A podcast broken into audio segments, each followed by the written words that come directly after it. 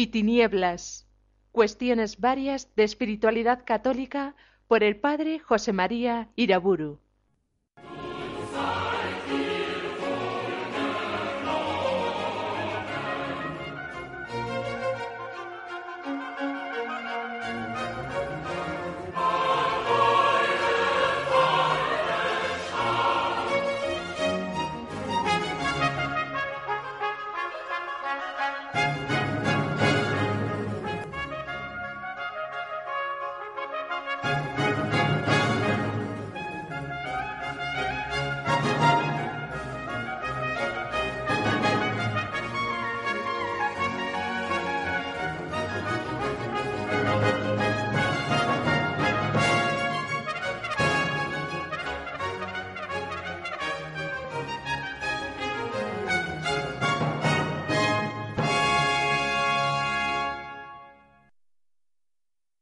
En el nombre del Padre, del Hijo y del Espíritu Santo.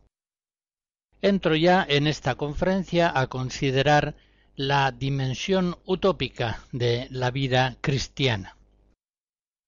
La vida nueva, iniciada por los cristianos en el nuevo Adán, es una vida que ha de renovarles no sólo interiormente, también exteriormente.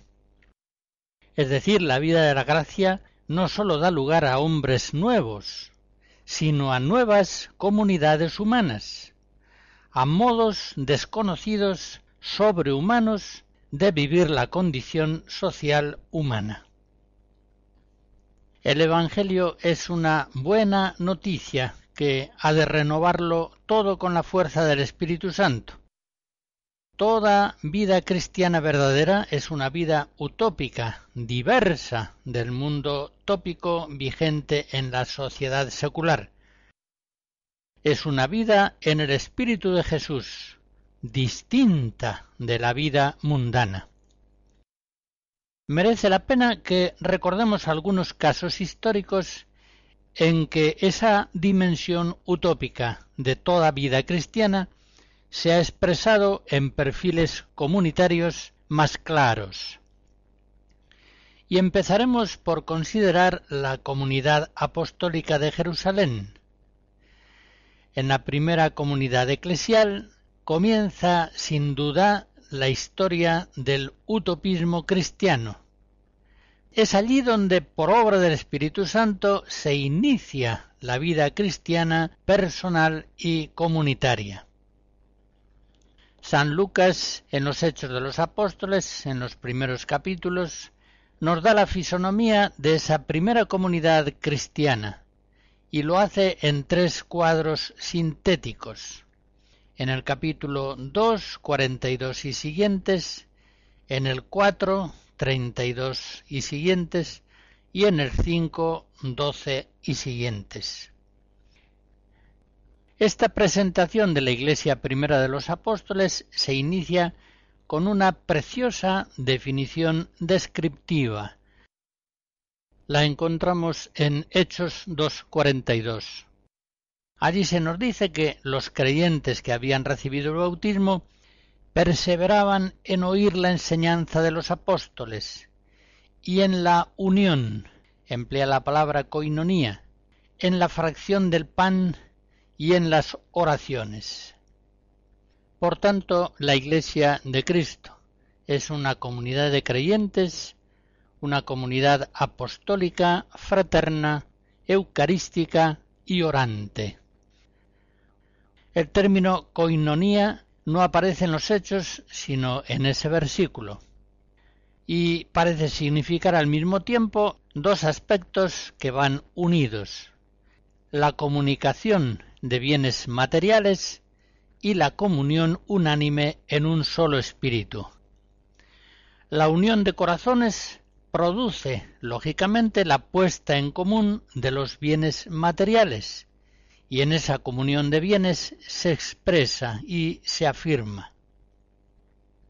En el texto descriptivo de San Lucas se habla de que todos los que habían creído permanecían unidos.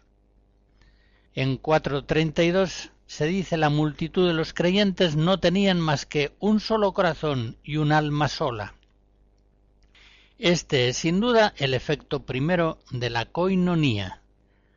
Todos los que han creído en Cristo, como dice San Pablo en Filipenses 1, perseveran en un mismo espíritu, luchando con una sola alma por la fe en el Evangelio. Y como dice el apóstol en esa misma carta capítulo 2, todos permanecían bien unidos, teniendo un mismo amor, un mismo ánimo, un mismo pensamiento. En 2.46 se nos dice que los creyentes perseveraban cada día unánimemente en el templo. En 5.12 se juntaban unánimes en el pórtico de Salomón. Como podemos comprobar, esta unión profunda de todos se expresa especialmente ante Dios, se expresa en el templo, cuando se reúnen para orar. Parece resonar en estas frases un eco de aquellas palabras de Jesús.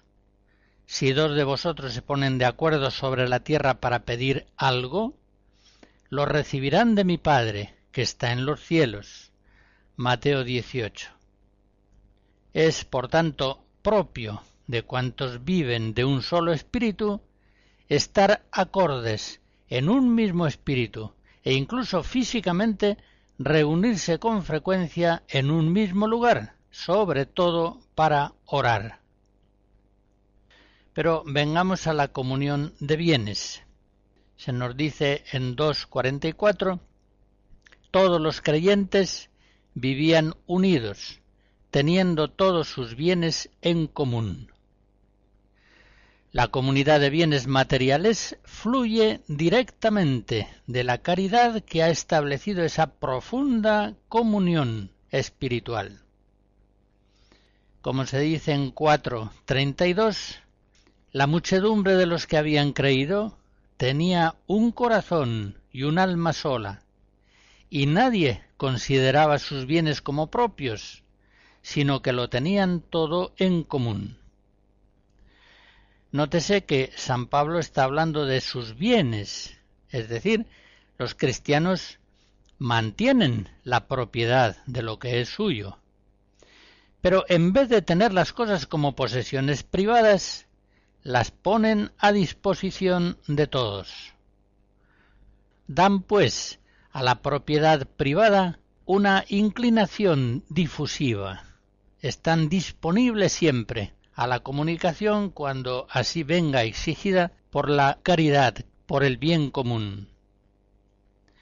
De este modo los bienes personales, evangelizados por el Espíritu de Cristo, vienen a hacerse bienes comunes, no por la enajenación de los mismos, sino por esa liberalidad caritativa con que los tienen y los usan sus propietarios.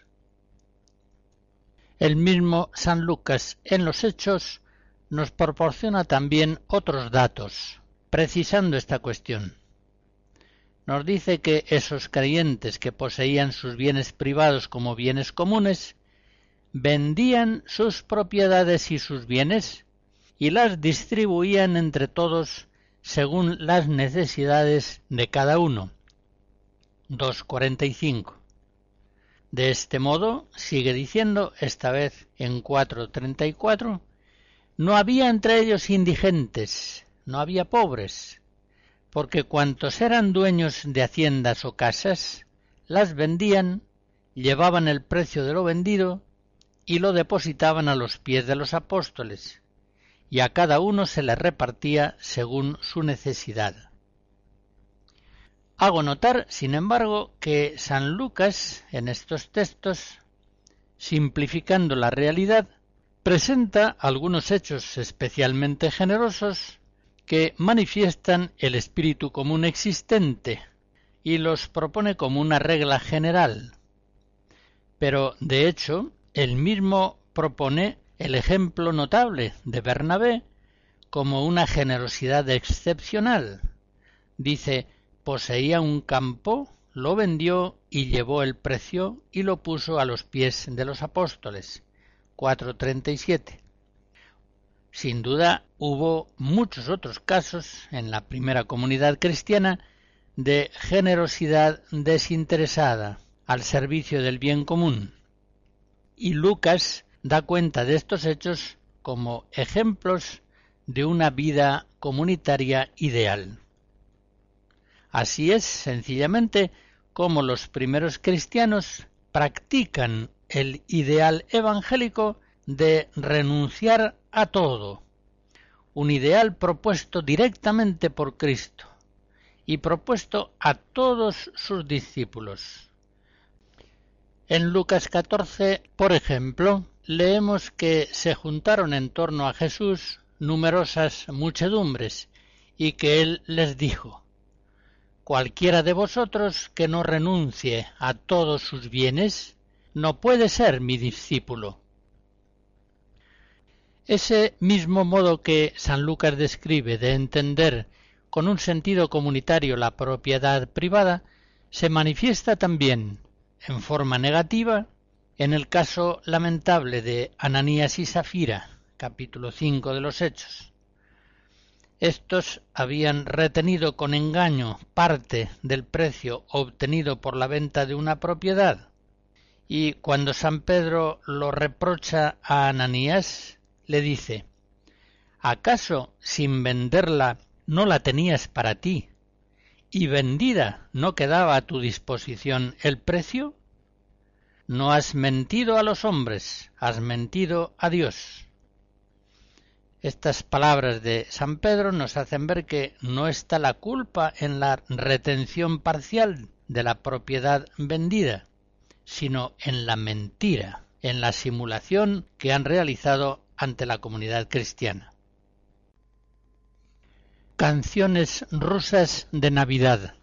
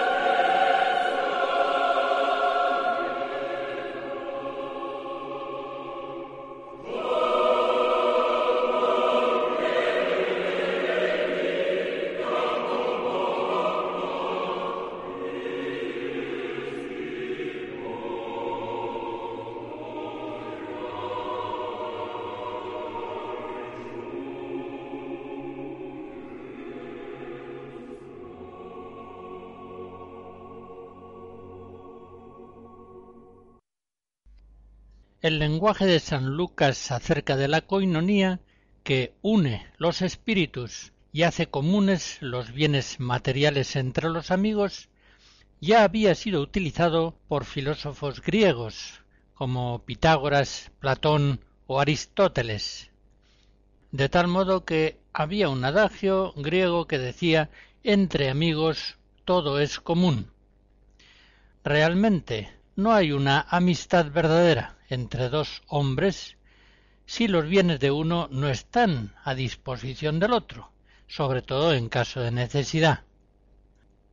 Sin embargo, San Lucas no presenta la comunidad de bienes como simple efecto de una amistad común, más bien hace proceder la coinonía de bienes materiales de la fe cristiana una y otra vez dice que todos aquellos que habían creído eran los que poseían sus bienes en común, Es decir, el fundamento de esa actitud comunitaria no es precisamente la amistad, sino la fe común que les anima, el tener un solo corazón y una sola alma, un mismo espíritu.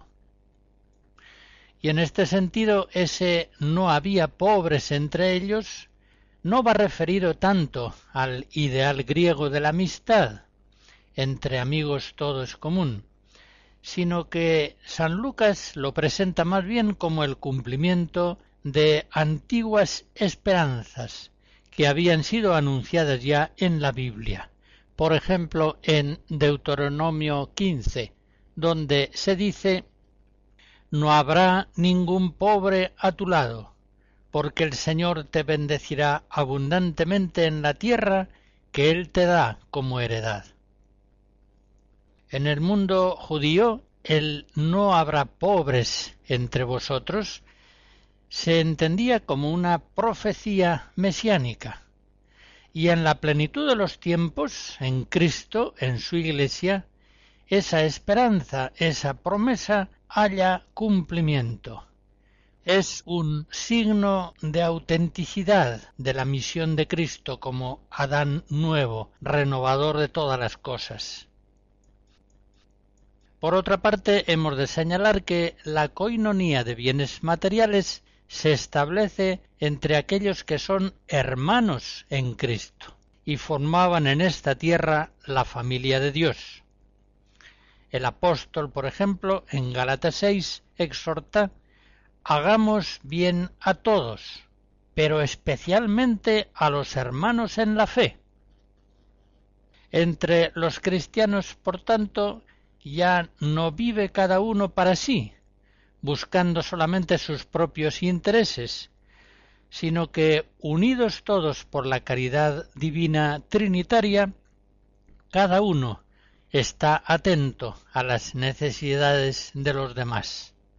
Así lo vemos, por ejemplo, en Romanos 15, 1 Corintios 10, Filipenses 2. Por otra parte, hemos de notar también que la comunicación de bienes no se limita al interior de la comunidad local, sino que se da también entre las diversas comunidades cristianas.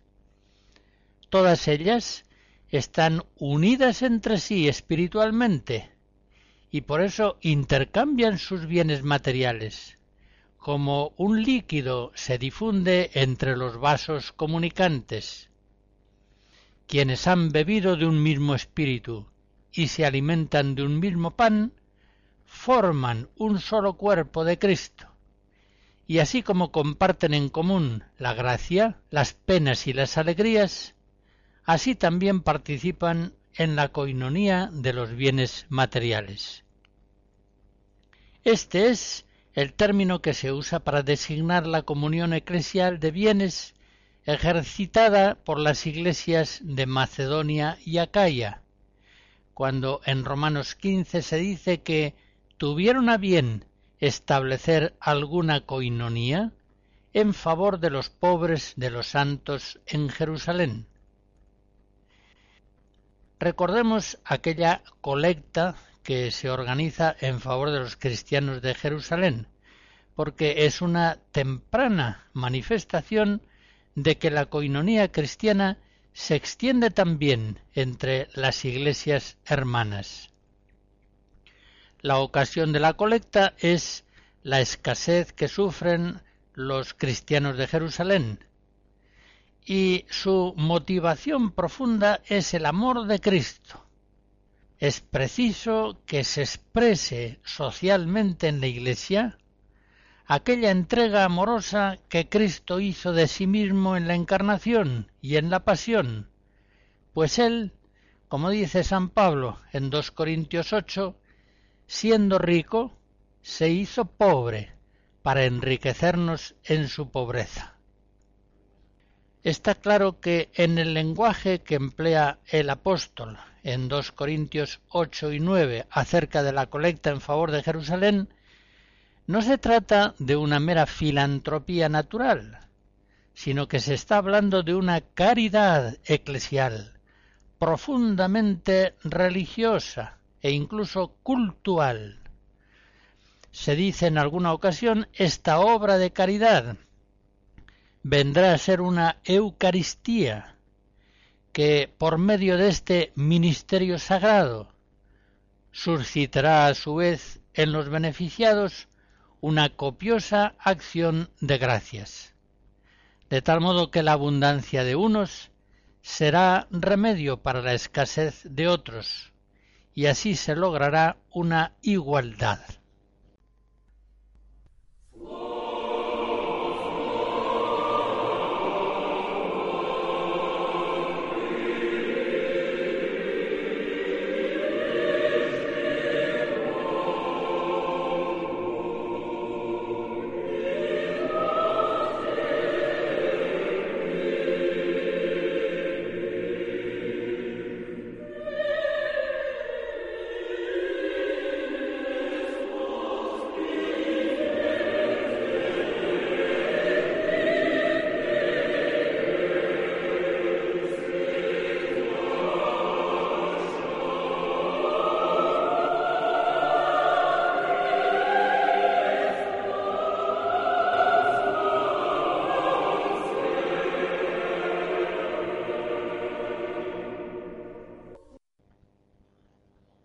Según lo que he recordado, partiendo del libro de los Hechos de los Apóstoles, la comunidad apostólica de Jerusalén es ciertamente una comunidad utópica. Es una comunidad que, al vivir una comunión admirable de almas y también de bienes materiales, por una parte se diferencia netamente del orden vigente en el mundo tópico y por otra consigue para la gloria de Dios y por su gracia una forma de vida nueva y excelente. Es muy significativo un comentario que hace San Lucas en 5.13. Nadie de los otros se atrevía a unirse a ellos, pero el pueblo los tenía en gran estima, y crecían más y más los creyentes en gran muchedumbre de hombres y mujeres. Es decir, en medio de la sociedad de Israel, en medio del orden tópico judío de aquel tiempo, aparece la comunidad apostólica de Jerusalén como una comunidad diferenciada, admirable y atrayente, y también creciente, ya que se van incorporando a ella nuevos miembros. Más aún, la comunidad evangélica de Jerusalén es el culmen perfecto de la utopía. De hecho, todo el utopismo de Occidente, tanto el secular como el religioso, ha visto siempre la comunidad descrita en los Hechos de los Apóstoles como el eslabón más firme de la cadena de comunidades soñadas o vividas. Es la perfecta utopía. Por supuesto, no hay pretensión política alguna en aquella primera comunidad cristiana de Jerusalén. Es una comunidad que crea un orden nuevo, un orden que se restringe a la misma comunidad y que no es en absoluto un programa de renovación social inmediata para todo el pueblo, aunque pudiera ser un fermento puesto en la masa para a la larga ir produciendo con la gracia de Dios esa renovación de la sociedad. En todo caso, la destrucción de Jerusalén en el año 70 puso fin a estas posibles esperanzas. Sin embargo, hemos de notar que muchos han tratado de politizar la ejemplaridad de aquella primera comunidad apostólica de Jerusalén. Eso, por ejemplo, es lo que hicieron los socialistas utópicos decimonónicos, como aquellos que ya citamos Saint-Simon, Owen y Cabot, ellos sienten una admiración muy grande por Cristo y por la primera comunidad apostólica, en la que ven la plena realización de sus ideales comunitarios. Algunos de los primeros lemas del socialismo utópico comunitario están tomados del libro de los Hechos, como aquella frase a cada uno según sus necesidades. La coinonía de la primera comunidad cristiana, fundada por los apóstoles, y en concreto la comunidad de bienes materiales, es algo que existió realmente y que ha sido siempre considerada como un ideal perfectamente ejemplar. No fue una mera idealización de San Lucas, poniendo por escrito esos datos sin una base real histórica. Tampoco fue un caso aislado, puramente carismático y por tanto sin un valor ejemplar permanente. Podemos verificar esto que acabo de decir por varias vías. En primer lugar, la tradición antigua llama vita apostólica a esa comunión de la primera comunidad eclesial, que afecta no solamente a los corazones, también a los bienes materiales. Al dar el título supremo de vita apostólica a aquella experiencia, se está afirmando la clara conciencia que la tradición de la Iglesia tiene de que la coinonía apostólica de Jerusalén fue la forma de vida comunitaria predicada, procurada y organizada por los apóstoles, es decir, por los discípulos inmediatos del Señor.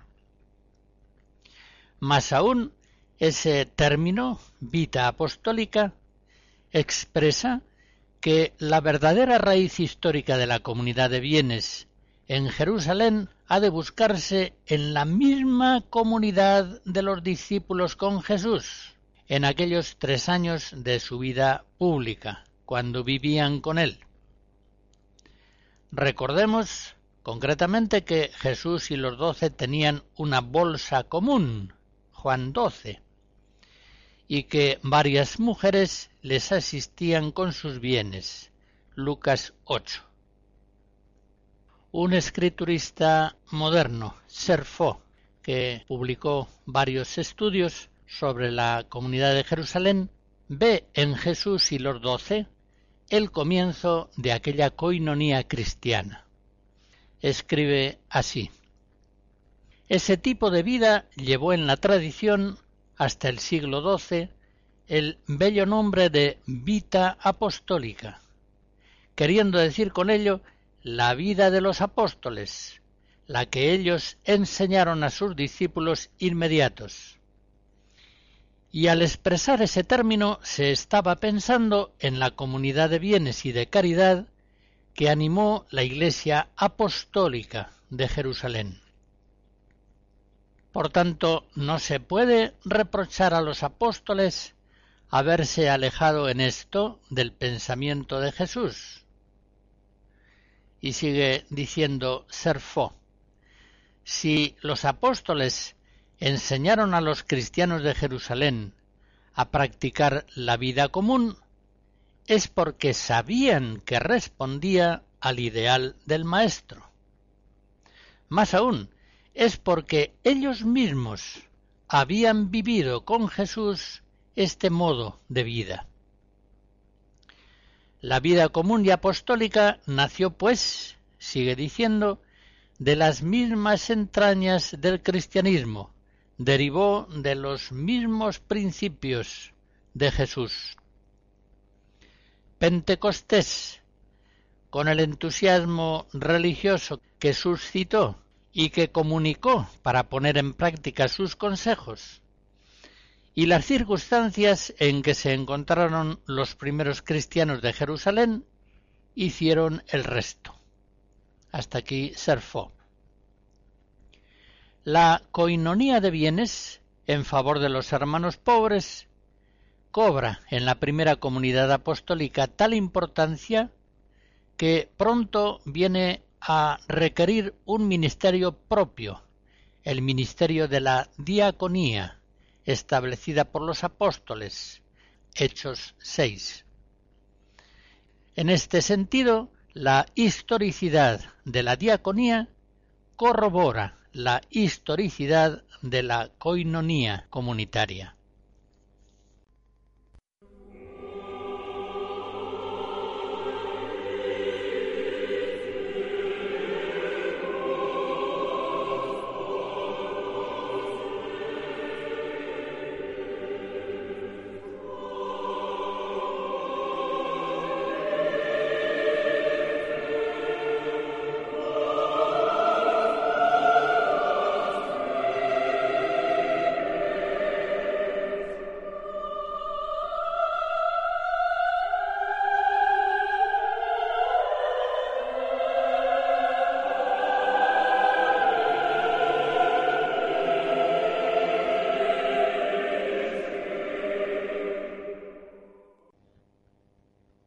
Un segundo argumento nos hace considerar la comunidad apostólica de Jerusalén como verdaderamente evangélica y ejemplar.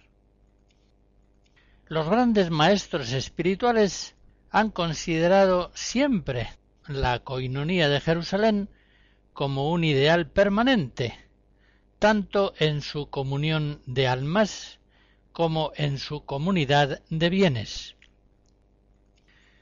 ascetas y místicos, comunidades religiosas monásticas, Orígenes, Epifanio, Antonio, Basilio, Jerónimo, Agustín, Casiano, todos hasta nuestros días han visto en la primera Jerusalén cristiana un modelo ideal que al paso de los siglos es continuamente iluminador y estimulante. Concretamente, los antiguos padres de la Iglesia estiman que la comunicación de bienes, prefigurada en el Antiguo Testamento y plenamente realizada en el Nuevo en Jerusalén, es parte de la doctrina moral católica. Un tercer argumento en favor de la validez ejemplar de la coinonía de Jerusalén. La comunidad fundada por los apóstoles, en la que se da una cierta comunicación de bienes materiales, no fue un caso aislado, no fue una especie de milagro, como otros realizados por Dios a los comienzos de la Iglesia que no constituiría un precedente significativo y orientador para nosotros. Por el contrario, la comunicación de bienes materiales se vive no solamente en Jerusalén, también en las iglesias de los primeros siglos. Lo hemos de ver posteriormente. Recordemos ahora aquella frase de la carta a los Hebreos capítulo 13 no os olvidéis de la beneficencia y la coinonía. Es evidente que no se exhorta a los fieles, sino a vivir más plenamente aquello que en alguna medida ya están viviendo. La Didaque, por ejemplo, un documento de la primera mitad del siglo II probablemente, exhorta empleando una fórmula clásica. No rechazarás al necesitado, sino que comunicarás en todo con tu hermano, y de nada dirás que es tuyo propio, pues si os comunicáis en los bienes inmortales, cuanto más en los bienes mortales. Esa misma exhortación que encontramos en la Didaque reaparece en otros documentos de los primeros siglos cristianos. La encontramos en la carta de San Ignacio de Antioquía a Policarpo, en la carta de Bernabé, en el pastor de Hermas, en Clemente de Alejandría, en las constituciones apostólicas. Son muchos los documentos de los primeros siglos en los que se alude positivamente a la coinonía, entendiendo esta no solamente como comunión de corazones, sino también como comunicación de bienes entre los hermanos congregados en Cristo.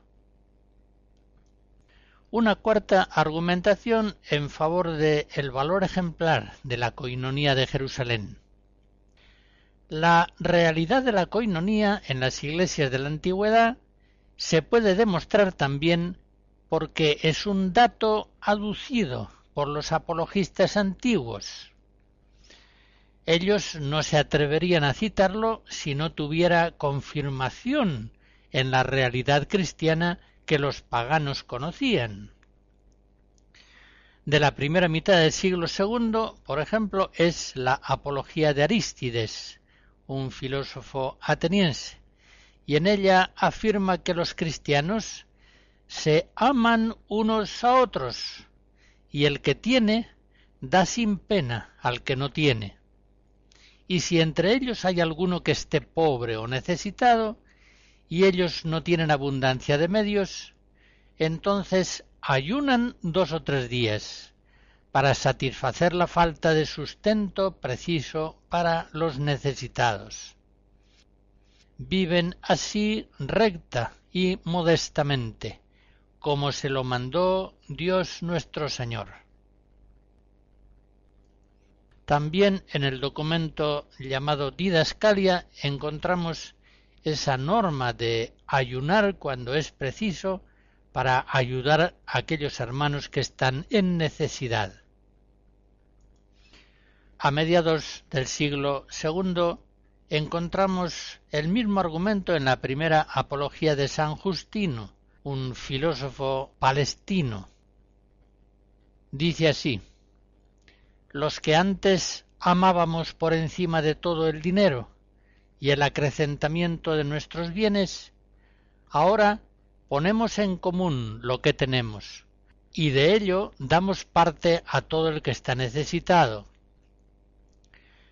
Los que nos odiábamos y matábamos unos a otros, y no compartíamos el hogar con quienes no fueran de nuestra propia raza, por la diferencia de costumbres, ahora, después de la aparición de Cristo, vivimos todos juntos, y los que tenemos socorremos a todos los necesitados y nos asistimos siempre unos a otros.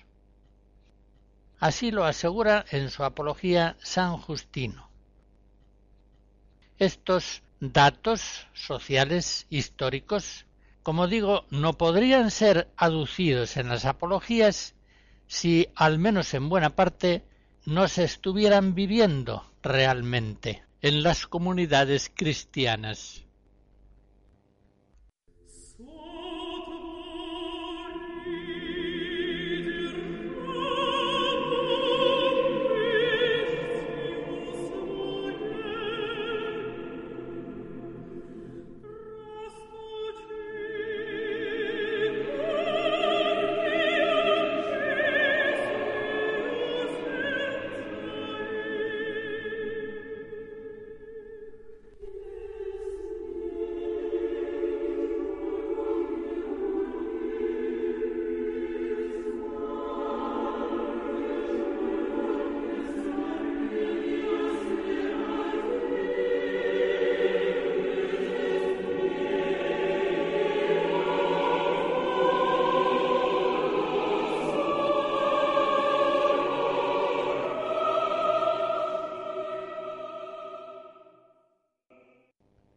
Consideremos ahora en San Agustín el tema de la utopía evangélica. En su magna obra de Civitate Dei, elaborada al final de su vida, San Agustín explica la historia universal como una lucha permanente entre la ciudad de Dios, formada por todos los buenos que están bajo el influjo de Cristo, y la ciudad del diablo, integrada por los malos.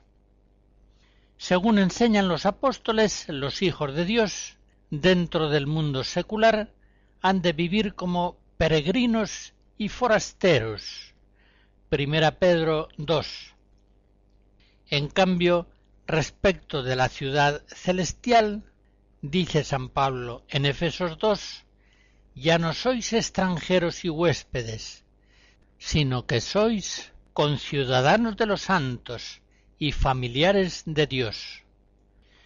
En la visión de San Agustín, fiel al Nuevo Testamento en todo, los cristianos han de vivir pues en este siglo como súbditos de la Jerusalén celeste, libres, por tanto, de todo encadenamiento servil a este mundo secular.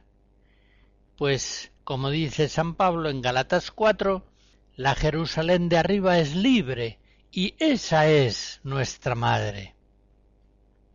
Es decir, los cristianos han de vivir en la forma utópica propia de los peregrinos, conociendo bien, dice San Agustín en la ciudad de Dios, cómo deben ser en esta peregrinación los ciudadanos de la ciudad de Dios, que viven según el Espíritu, no según la carne, es decir, que viven según Dios, no según el hombre. Esta idea de San Agustín es la misma que hacia el año 200 se expresaba genialmente acerca de los cristianos en la carta a Diogneto. Allá se dice habitan sus propias patrias, pero como forasteros, toman parte en todo como ciudadanos, y todo lo soportan como extranjeros.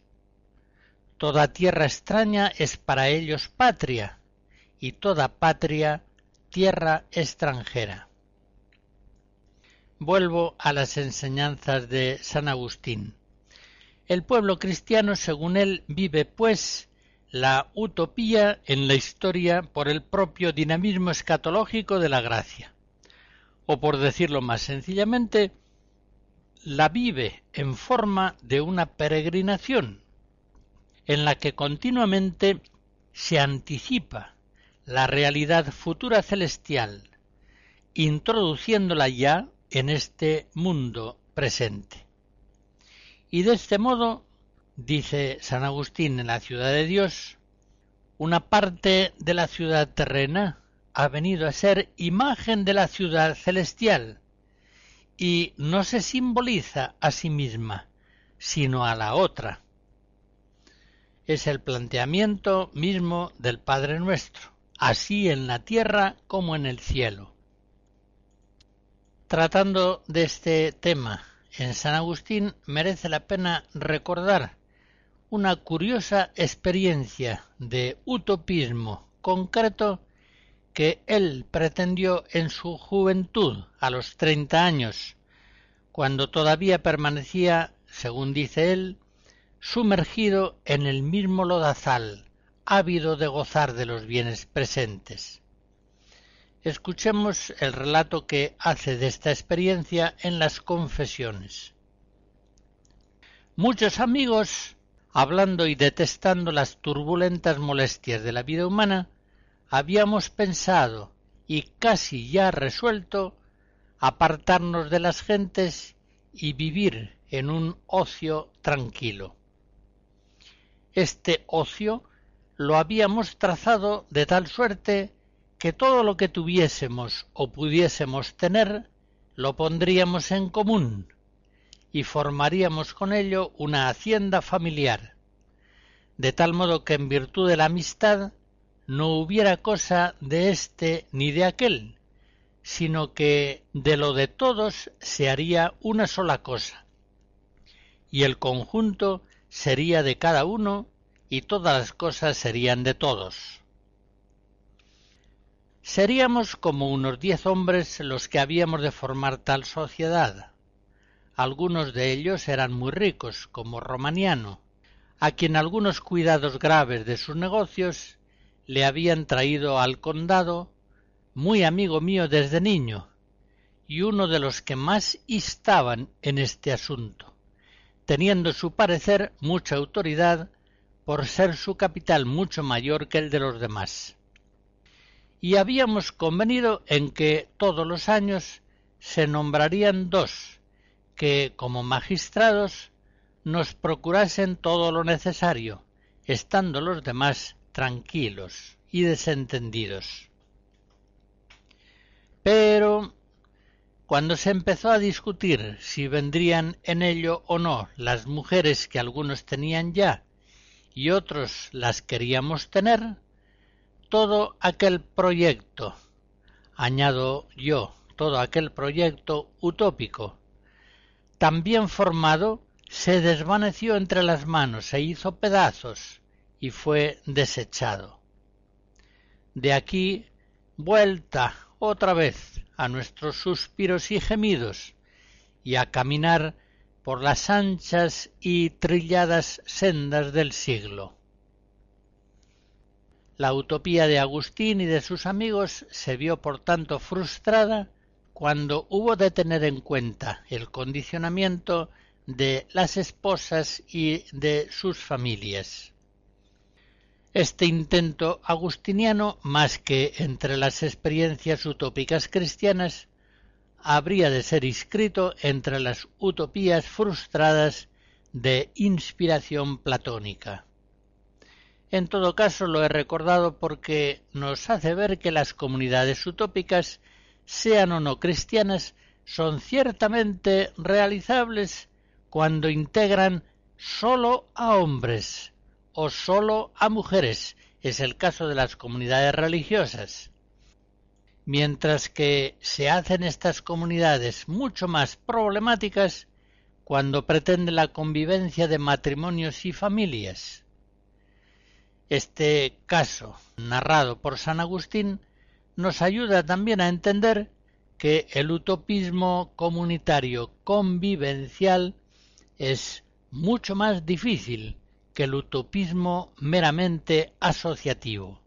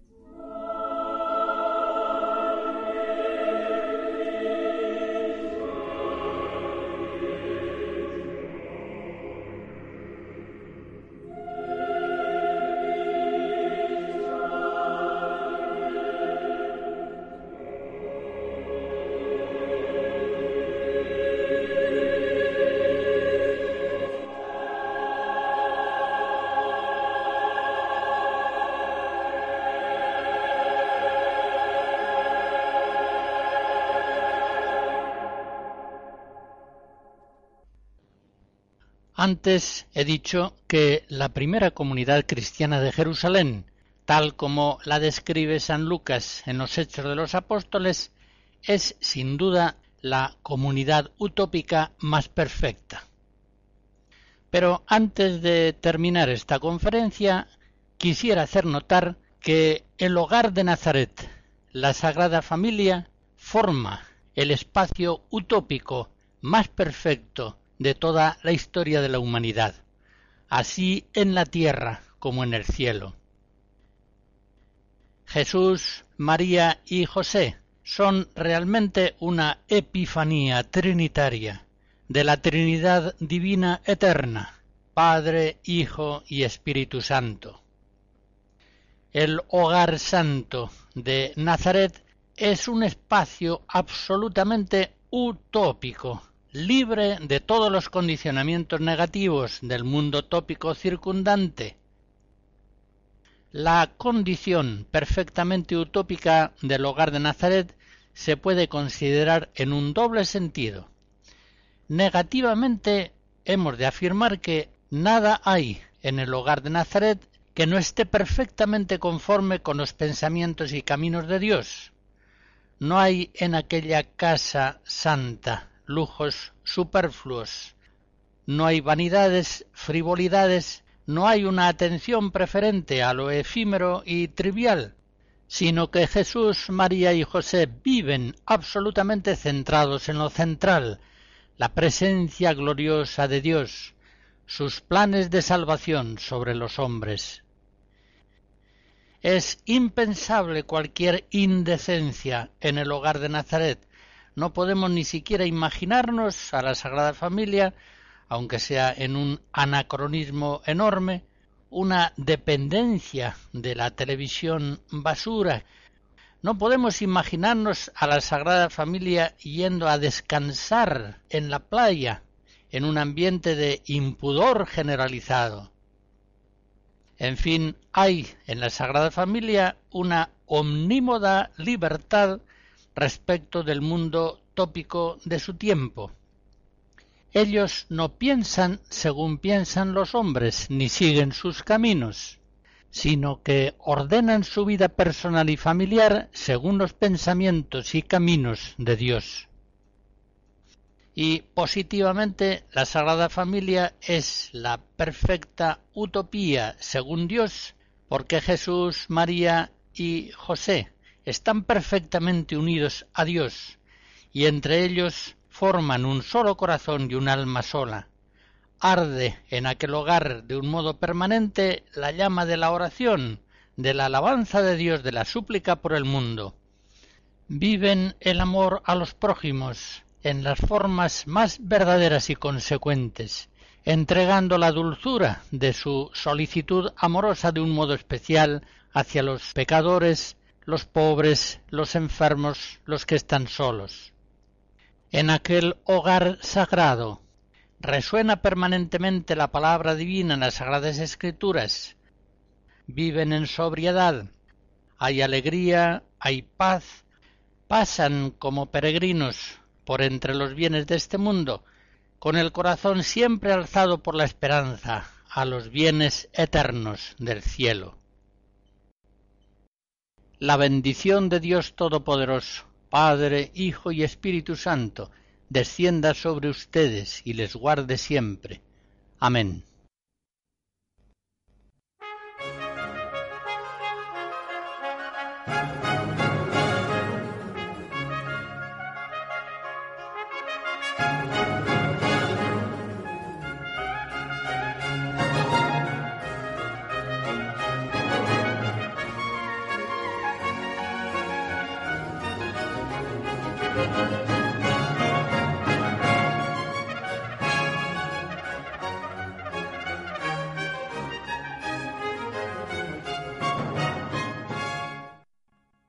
Hemos escuchado Luz y Tinieblas, cuestiones varias de espiritualidad católica por el padre José María Iraburu.